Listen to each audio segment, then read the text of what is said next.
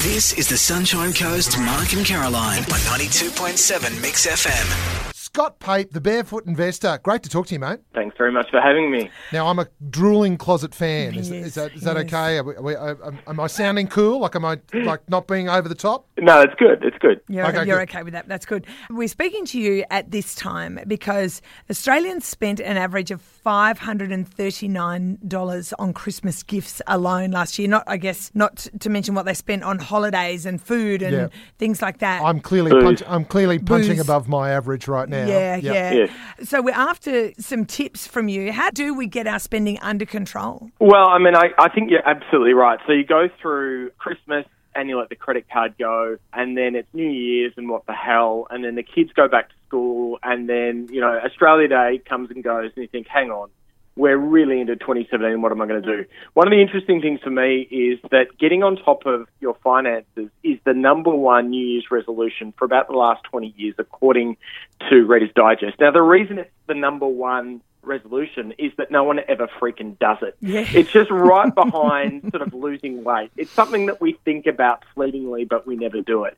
So the tips that I would have for this year, the first one is that if you are married, or even if you're not, you need to actually make a ritual of actually focusing on your finances. Now, I call it the barefoot date night, and it's once a month. I do this with my wife. She gets dressed up. I comb my hair. We go out somewhere nice, and we actually have a nice meal, a bit of booze, and we talk about our finances. So we'll look at our internet banking and we'll talk about where we want to, you know, what we want to do. So my view is that money talk is always better with garlic bread and wine. Mm. And the first thing is just focusing on it because most people don't. In in a relationship, one person looks after the money and the other person spends, Spends it. it. So Can- my view is, yeah, you have to be on a, a, a winning team. You Can wouldn't, I want to just be say- a, you wouldn't want to be a waiter at that table, though, would you? Because you two be sitting there haggling over money all night, and then the waiter's looking for a tip. You're like, no, we can't afford that. Well, the you know the other thing that I would suggest is um, when you're doing this, like it, it's it's you know people read about it and go, I want to be on a budget. The first thing is I've never I've never been able to stick to a budget ever. So I drew out my financial plan with my wife or my fiance at the time on the back of a serviette and kept it really mm. simple. But I would suggest people go to moneysmart.gov.au, which is a government website. It's not backed by the banks. They've got all these apps that'll help you sort of track your spending, and they'll show you like well, the average credit card is four thousand three hundred dollars. If you only pay the minimum, it'll take you like thirty-one years Yeah, to yeah. pay off your credit If card. So it just gives you a bit of extra. oomph. Yeah.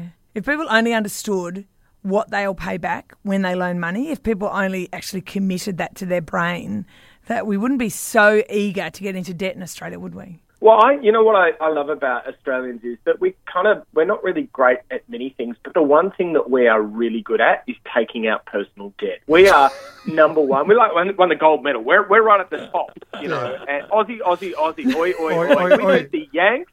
We beat the Greeks. You know, when it comes to taking out We debt, beat man, the Greeks. no one wow. beats. No one beats. It is a it is a it is a thing. You know that we get comfortable with that. We don't realise that. Hang on, you know, interest rates are at all time lows. What happens when they go up? So Yeah. anyway. Right. So, what is the Money Swap website again? What's it? It's moneysmart.gov.au. They've got a heap of really good calculators. It's all independent. And what it can do is just give you a little bit of pillow talk or a little bit of pub talk when you're with your, your partner and say, honey, if we keep spending this way, it's going to take us this long to pay off our credit card or with our super, this is how long it's going to last for. It's, re- it's just got really good calculators that can make, turn something that's kind of over there uh, and actually um, you apply your own figures and it, and it, and it gives you the resources. The the other way we're uh, dipping into credit too, Scott, and I'm guilty of this myself, is you get close to paying off your home loan, so you start to get credit in your house. Yes.